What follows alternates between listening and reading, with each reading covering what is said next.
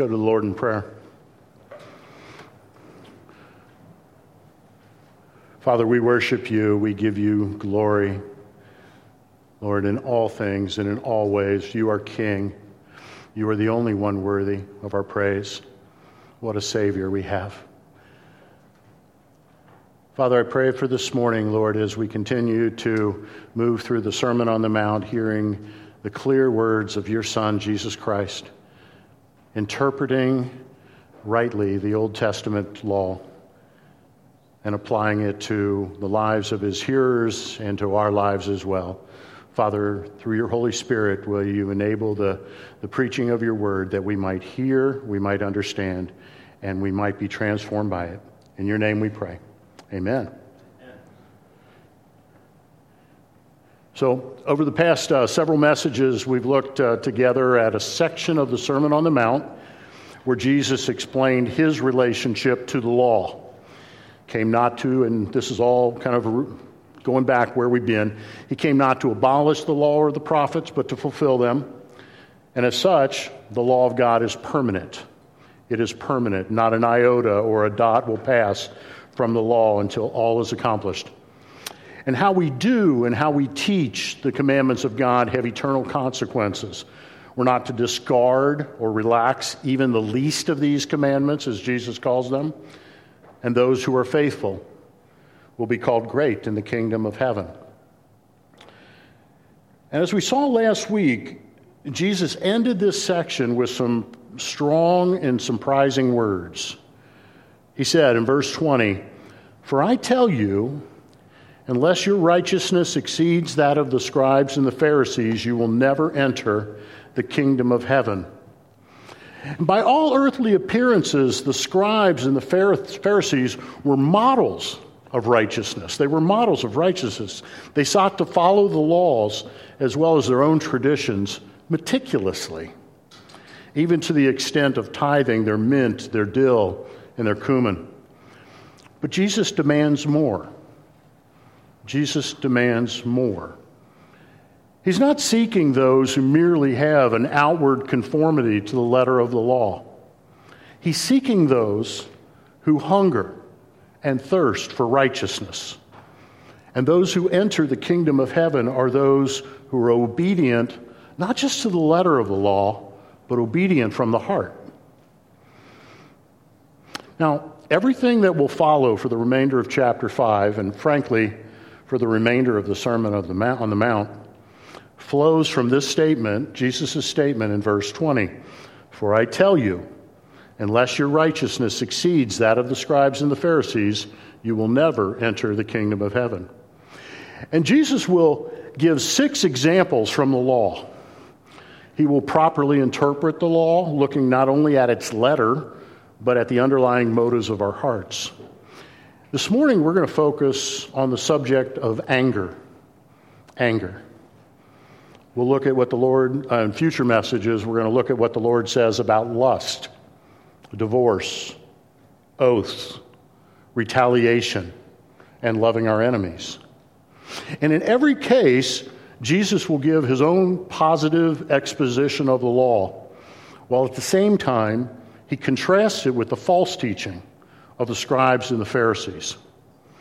If you haven't already, open your Bibles to Matthew 5, and I will be reading from verse 21 through 26.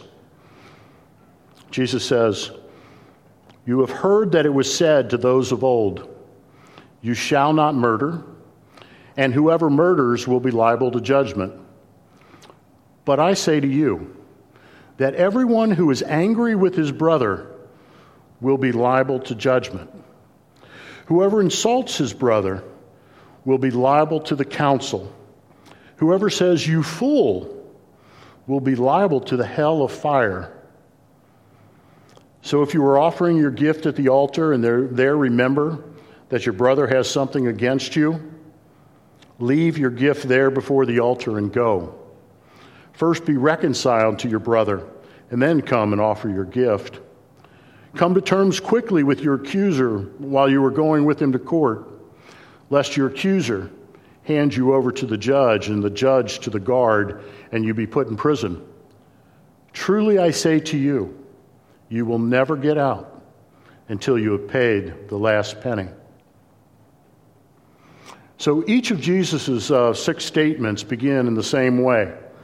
Verse 21, Jesus says, You have heard that it was said to those of old, You shall not murder. Whoever murders will be liable to judgment. But I say to you, so, with a very few, very few tiny exceptions or variations, that's the formula. You have heard that it was said, but I say to you. Okay? Verse 27, Jesus says, You have heard that it was said, You shall not commit adultery, but I say to you. Verse 33, again, you have heard that it was said to those of old, You shall not swear falsely but shall perform to the Lord what you have sworn. But I say to you. Verse 38 You have heard that it was said, an eye for an eye and a tooth for a tooth. But I say to you. Verse 43 You have heard that it was said, You shall love your neighbor and hate your enemy. But I say to you. In order for us to understand what Jesus is doing in this section of the Sermon on the Mount, it's important for us to understand two considerations. The first will seem like too fine of a point, but I really do believe it's significant. So stay with me on this. It's the word to in verse 21. The word to. You have heard it was said to those of old. Now, most of our modern English translations, the ESV, the NASB, the New King James, the NIV, all say to or some derivative of that. It's actually the NASB that has a slight derivative of that. The King James, however, says, Ye have heard that it was said by them of old time. By them of old time. Linguistically, it's impossible to determine which is so, which is right and commentators are certainly divided on this. And the only way to discern which is correct is to look at the context. Given the context, I believe the word by is more accurate. Why? Those who would say that it should read to them of old, okay, the word to, to them of old, would believe that Jesus is referring to the law of Moses that was given to the fathers. Though personally, I don't believe the word to necessitates that interpretation, but that's further than I want to go. Those who understand the text as saying by would emphasize that it was being taught, it was what is being taught by the scribes and the Pharisees. Okay? The law of God as written, or by the scribes and the Pharisees. I believe that's what's going on here. Jesus is showing the true teaching of the law as opposed to the false representations of it made by the scribes and the Pharisees. He's not teaching against the law of God, which he promised not to do in verse 16. Right? Look back. He promised not to do that in verse 16. He doesn't say, You have read in the law of Moses, but I say to you. He doesn't say, It is written, which is the normal formula he would use, including the previous chapter he says, he doesn't say, it is written, but I say to you. Very important that we understand that in each of these six teachings that'll be coming up over the next six, eight months, um, Jesus is not teaching against the law as given in the Old Testament. Rather, he is correcting the teaching of the scribes and the Pharisees and their understanding of the law. Okay? Seems like a fine point, but it's important. Um, D. Martyn Lloyd Jones gives a great illustration of this in his commentary on the Sermon on the Mount. So I'm going to paraphrase it for us. Um, he compares the Jews in the time of Christ to those at the time of the Reformation. Okay? The scriptures were not written in English. The people would come to church and have the Mass read to them in Latin. And after reading the text in Latin, the priest would expound upon the scripture. People were totally reliant, totally reliant on the priest for their understanding of the Bible. The Reformation essentially put the Bible into the hands of the people where they could examine the scriptures daily to see if these things were so. Acts 17 11. All right? The Jews were in a similar uh, situation. During the time of their 70 year captivity in Babylon, the Jews essentially lost the Hebrew language. When they returned, they spoke Aramaic, not Hebrew. And as a result, they were totally reliant, in the same way the people of the Reformation were, they were total, totally reliant upon the scribes and the Pharisees to expound upon their interpretation of the Old Testament law, which was written in Hebrew. So, what the people understood about the law was not the law as given to Moses, rather, it was the law that was represented to them by the scribes and the Pharisees. What was represented included their own ideas about interpretation, as well as the many traditions that they had added to the law. See the, see the similarities?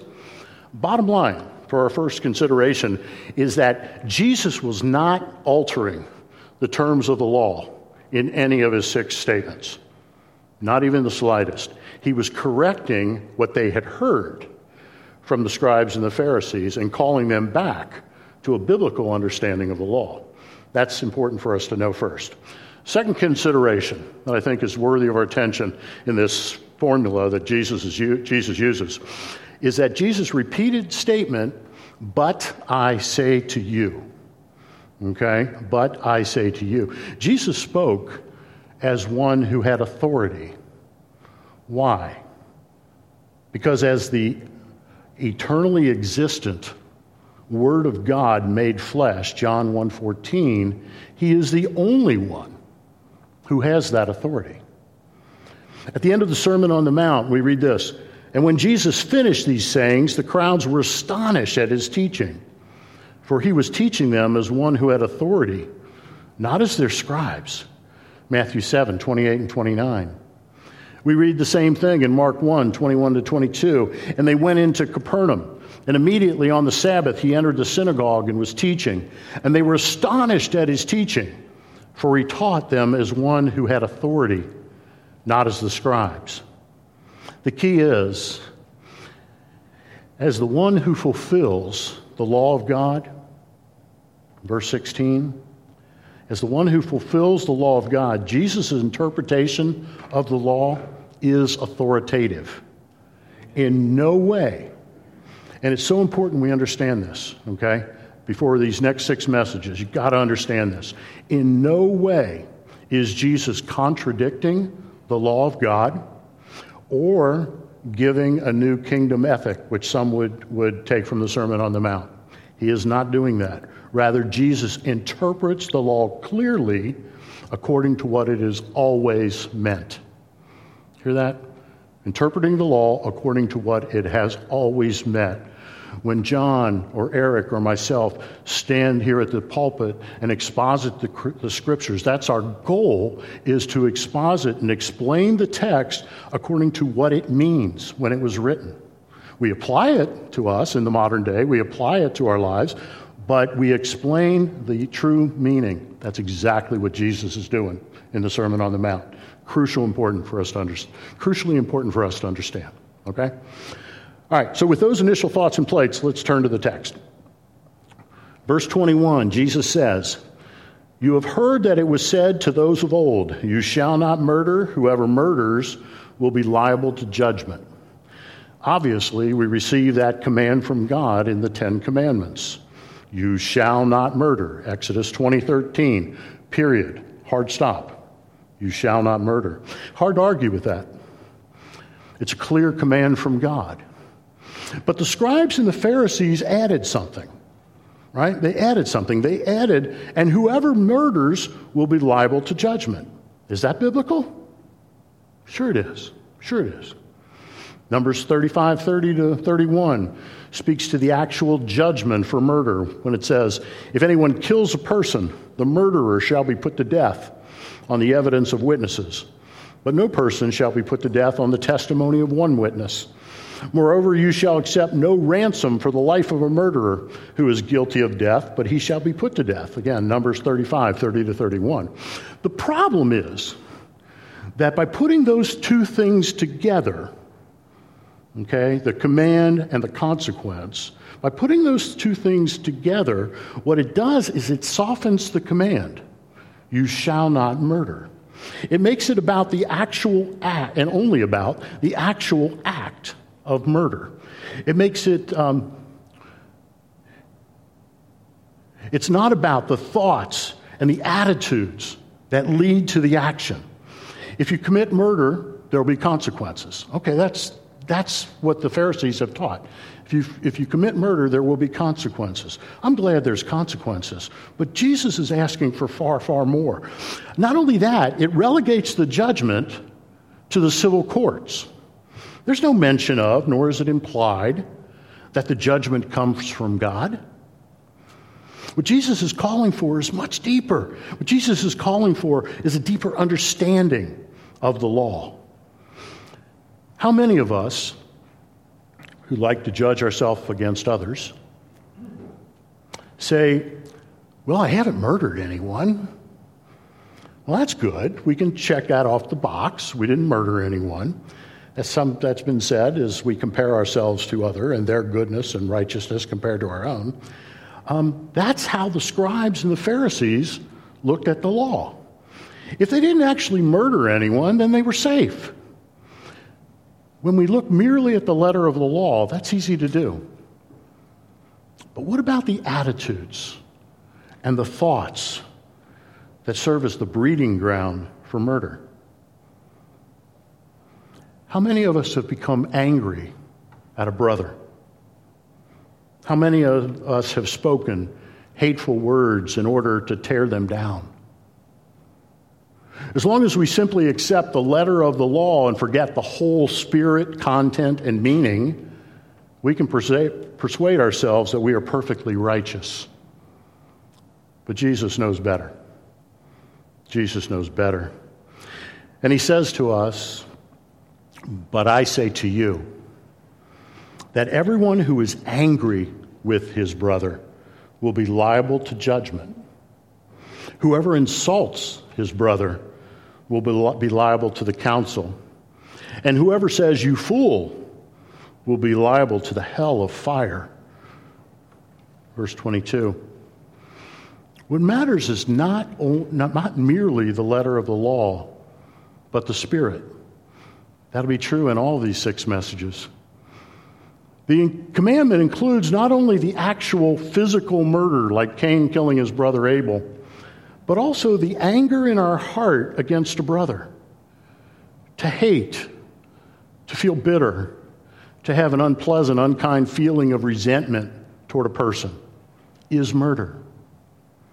Anger in our heart toward another human being who is created in the image of God is as reprehensible in the sight of God as actual murder is.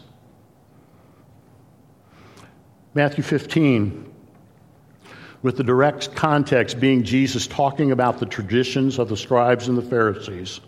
Our Lord says, But what comes out of the mouth proceeds from the heart, and this defiles a person. For out of the heart come evil thoughts, murder, adultery, sexual immorality, theft, false witness, slander. Verses 18 and 19. Notice that, that evil thoughts, and murder are paired together along with the other sins. They're one and the same. They are one and the same. Anger is the very spirit that leads to murder. And when we dwell on our anger, which can be caused by all kinds of evil thoughts, we can murder one another in mind and heart and thought. We can nurse thoughts against one another that are every bit as vile as murder is. Jesus says, Whoever insults his brother will be liable to the council. And since we know that out of the abundance of the heart the mouth speaks, Matthew 12 34, we understand that the anger bubbling within us will ultimately manifest itself in the spoken word. Insults, hurtful words, slander. Our words, whether spoken to the one that we're angry with or to others can be incredibly damaging to reputations, relationships, and fellowship. You know, on the playground, we learned as kids, we learned the adage Sticks and stones will break my bones, but words will never hurt me. That's a lie straight from the pit of hell. It was then, and we knew it, even as kids, and it is now. It's a lie straight from the pit of hell. The words that we say to one another, rooted in anger, are every bit as damaging as the physical pain of sticks and stones. That's why Jesus described this, the anger that caused those words as murder. Was murder. Finally, Jesus says, and whoever says, You fool, you fool, will be liable to the hell of fire. NASB uses the, word, the phrase good for nothing, while other trans- translations use the word raca. The Greek word is moros, which is where we get our English word moron. Basically, the term means a, a, worthless fellow. The anger in our heart will often erupt into a destructive attack of one's character and identity.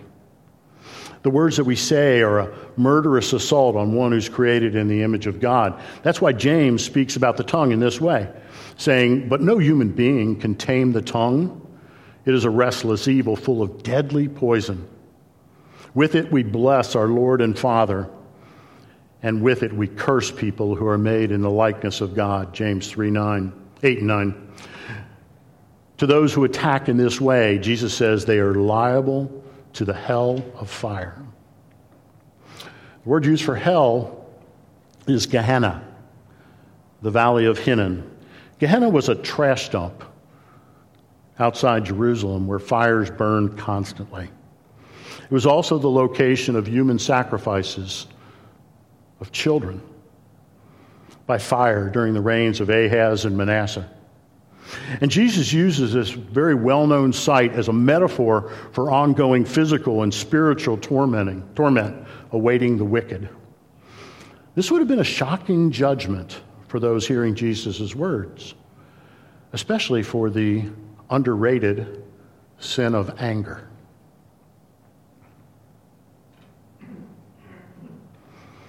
The antidote for anger is reconciliation. After equating anger with murder in our opening verses, Jesus moves to the topic of reconciliation in verses 23 and 24. He says, So if you are offering your gift at the altar and there remember that your brother has something against you, leave your gift there before the altar and go. First be reconciled to your brother and then come and offer your gift. Since we're dealing here with attitudes, thoughts, and motives, it's not enough for us to just look at the negative side of the command. Do not murder. Do not be angry. Do not speak against a brother. Those are all important, every one of them. But we must go further. We must go further. We must make it right. We must work towards reconciliation. We must take the positive steps necessary to make peace with a brother. If possible, so far as it depends on you, live peace, peaceably with all. Romans 12, 18. Jesus cites the example of one who's offering his gift at the temple. We presume that this person comes with a contrite heart. His gift is an act of worship. It is good and right for him to offer sacrifices before God. Yet Jesus says, if you remember that your brother has something against you, leave your gift there before the altar and go. First be reconciled to your brother and then come and offer your gift. Basically, what Jesus is saying is that the priority, the priority, at least temporarily, is the relationship with your brother before your relationship with God. Notice I said the word temporally. All right, that's important. Notice I said the word temporally. Jesus is saying that the reconciliation with your brother must come first. Must come first. It has to be the priority. Once you've done that, and only after you've done that, should you bring your sacrifice of worship before God. We know qualitatively our worship of God, our sacrifices to Him are of utmost importance. Our entire purpose for living is to glorify Him. Yet, if we have anger in our heart and a brother rightly has something against us, then our priority must be reconciliation before worship. How many of us have experienced this in the past? We come to worship expecting to encounter the living God, all the while holding angerness, anger and bitterness toward a brother or sister in our hearts. Without citing a specific example, I can tell you that was my experience of worship for over a year and a half in my life. Over a year and a half. Sin breaks our fellowship with God. And as Jesus just shared with us, anger is equated with the sin of murder. We must do what we can to make it right. To make it right. Book of Psalms says, If I had cherished iniquity in my heart, the Lord would not have listened. Psalm 66, 18. 1 John 3:20 says, "For wherever whenever our heart condemns us, God is greater than our heart. He knows everything." There is no value or purpose in your worship of God if you know in your heart that you are not right with a brother. 1 Samuel 15 22, we read these words, and Samuel said, um, speaking to Saul, Has the Lord as great delight in his burnt offerings and sacrifices as in obeying the voice of the Lord? Behold, to obey is better than sacrifice, and to listen than the fat of rams. Obey the words of Christ. Leave your gift at the altar. Go be reconciled to your brother. Honestly, if you're sitting here this morning and are convicted by Jesus' words, you should leave. You can catch the rest of the message on Facebook later. Run. Don't walk to the person that has something against you. Make it right. Make it right. Reconcile to a brother or sister, and then, and only then, come and offer your sacrifice of praise to God. Do not let the sun go down on your anger, Ephesians 4 26. You know, I know that it's a secular organization, but it's based on solid biblical principles. My dad was a historian of Alcoholics Anonymous. So several of the guys know my dad. And he could go into tremendous detail on how and why that was so, that, that history. But often, as a result of an alcoholic lifestyle, people are hurt along the way. When the, an alcoholic breaks free of that, they begin to follow the 12 steps of Alcoholics Anonymous, which again are based historically on biblical principles. When they get to the eighth and ninth step, this is the goal. Step eight, step eight made a list of all persons we had harmed and became willing to make amends to them all. Okay, let me read that again. Made a list of all persons we had harmed and began willing to make, became willing to make amends to them all. The first step is to identify those we have harmed. Jesus says we're to do that when we remember that your brother has something against you. In his example, he's describing a time of worship. In reality, the Holy Spirit will bring these things to mind continually. If you've sinned against a brother or sister, the Holy Spirit will convict you of that sin. Don't suppress the Spirit. Heed his warnings. Be reconciled. Step nine made direct amends to such people wherever possible except when to do so would injure them or others. Read that again. Made direct amends to such people wherever possible, except when to do so would injure them or others. And this coincides with Jesus' words in verse 24 Leave your gift there before the altar and go. First be reconciled to your brother, then come and offer your gift. I said earlier that the antidote for anger is reconciliation. Be intentional. Be intentional. Proactively take the necessary steps to make amends and restore the relationship. Then and only then can we make right sacrifice to God. Verse 25 and 26, Jesus moves from the general conversation about reconciliation to, more, to the more specific example of the civil court. He says, Come to terms quickly with your accuser while you're going with him to court. Lest your accuser hand you over to the judge and the judge to the guard and you be put in prison. Truly, I say to you, you will never get out until you have paid the last penny. In the example of the temple sacrifice, the man was free to go. The man was free to go.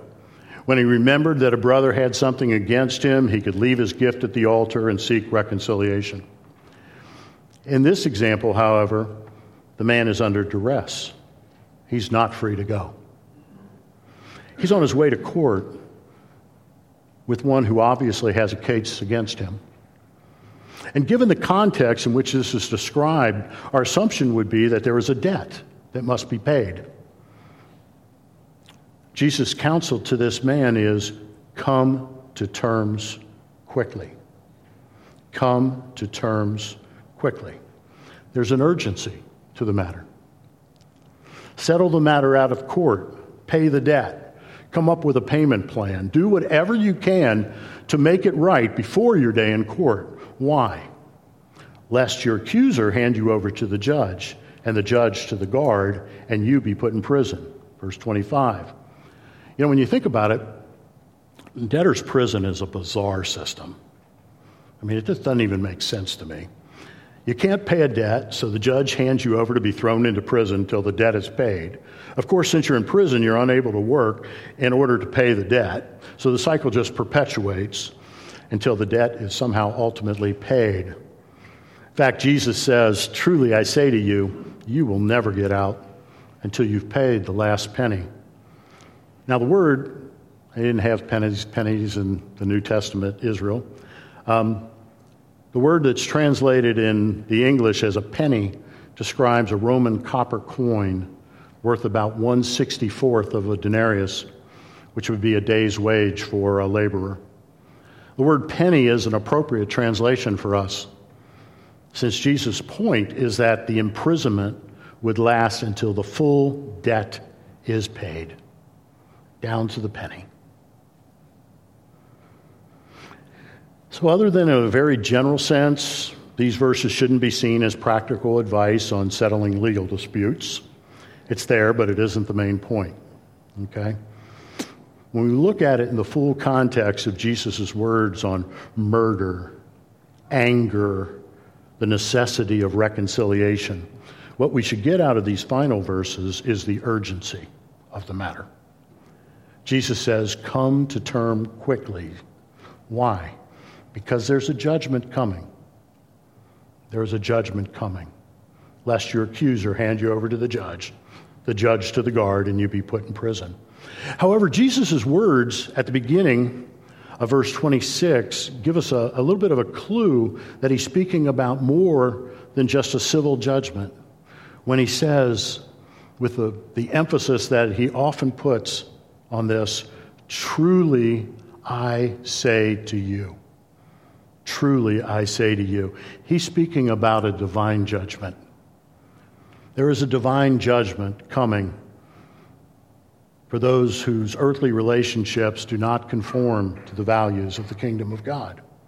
There's a divine judgment coming for us all, but in that specific sense here in this text. Jesus makes the same point in the parable of the unforgiving servant after the servant who had been forgiven a great debt throws one of his fellow servants into prison for the debt of a hundred denarii. We read this His master summoned him and said to him, You wicked servant, I forgave you all that debt because you pleaded with me. And should, you, should not you have had mercy on your fellow servant as I had mercy on you? And in anger, his master delivered him to the jailers until he should pay all his debt. So also my heavenly Father will do to every one of you if you do not forgive your brother from the heart. Matthew 18, 32 to 35. Do not allow bad relationships to remain unresolved. Don't let it fester. Come to terms quickly. Pay the debt you owe, whether literally or relationally. Make it right. Make it right.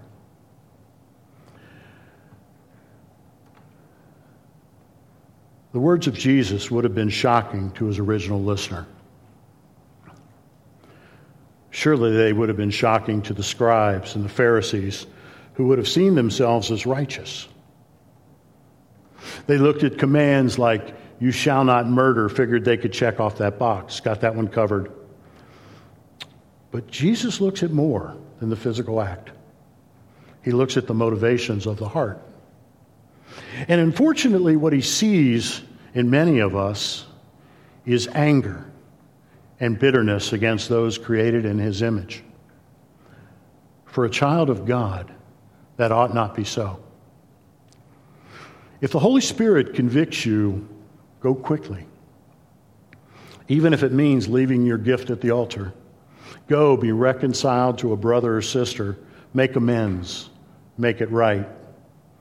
The antidote for anger is reconciliation. Do so with a true sense of urgency. There is an eternal judgment coming. Christ is coming. I don't know when. I better be ready. Part of being ready is having right relationships with one another. May that be so in us as we look for his coming. He who testifies to these things says, Surely I am coming soon. Amen. Come, Lord Jesus. Amen. Let's pray.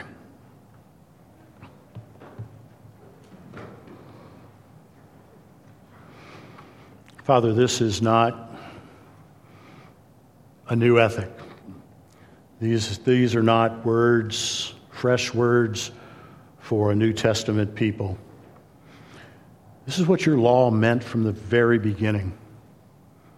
That it's more than just the mere acts, even one as severe as murder, but it's the attitudes of the heart, an obedience from the heart to follow you in all things. A radical obedience that goes far beyond the mere act. Father, help us to understand that. Help us as the New Testament church to go beyond checking off boxes, but to truly live for you in all things. Lord, if there are any among us that do hold anger or bitterness against someone, Father, I pray that through this message today, through your words in the Sermon on the Mount, through the conviction of your Holy Spirit, Lord, that um, it would drive them to action. Lord, to, to go and to, to seek reconciliation, knowing that that's a messy process, knowing it's not easy. That's, that wasn't the context of our message today, but we know that to be true.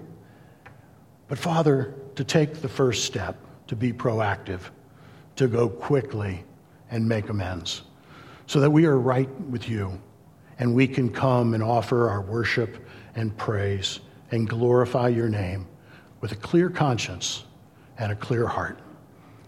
May that be so in each one of our lives, we pray. Amen. Please rise for the benediction.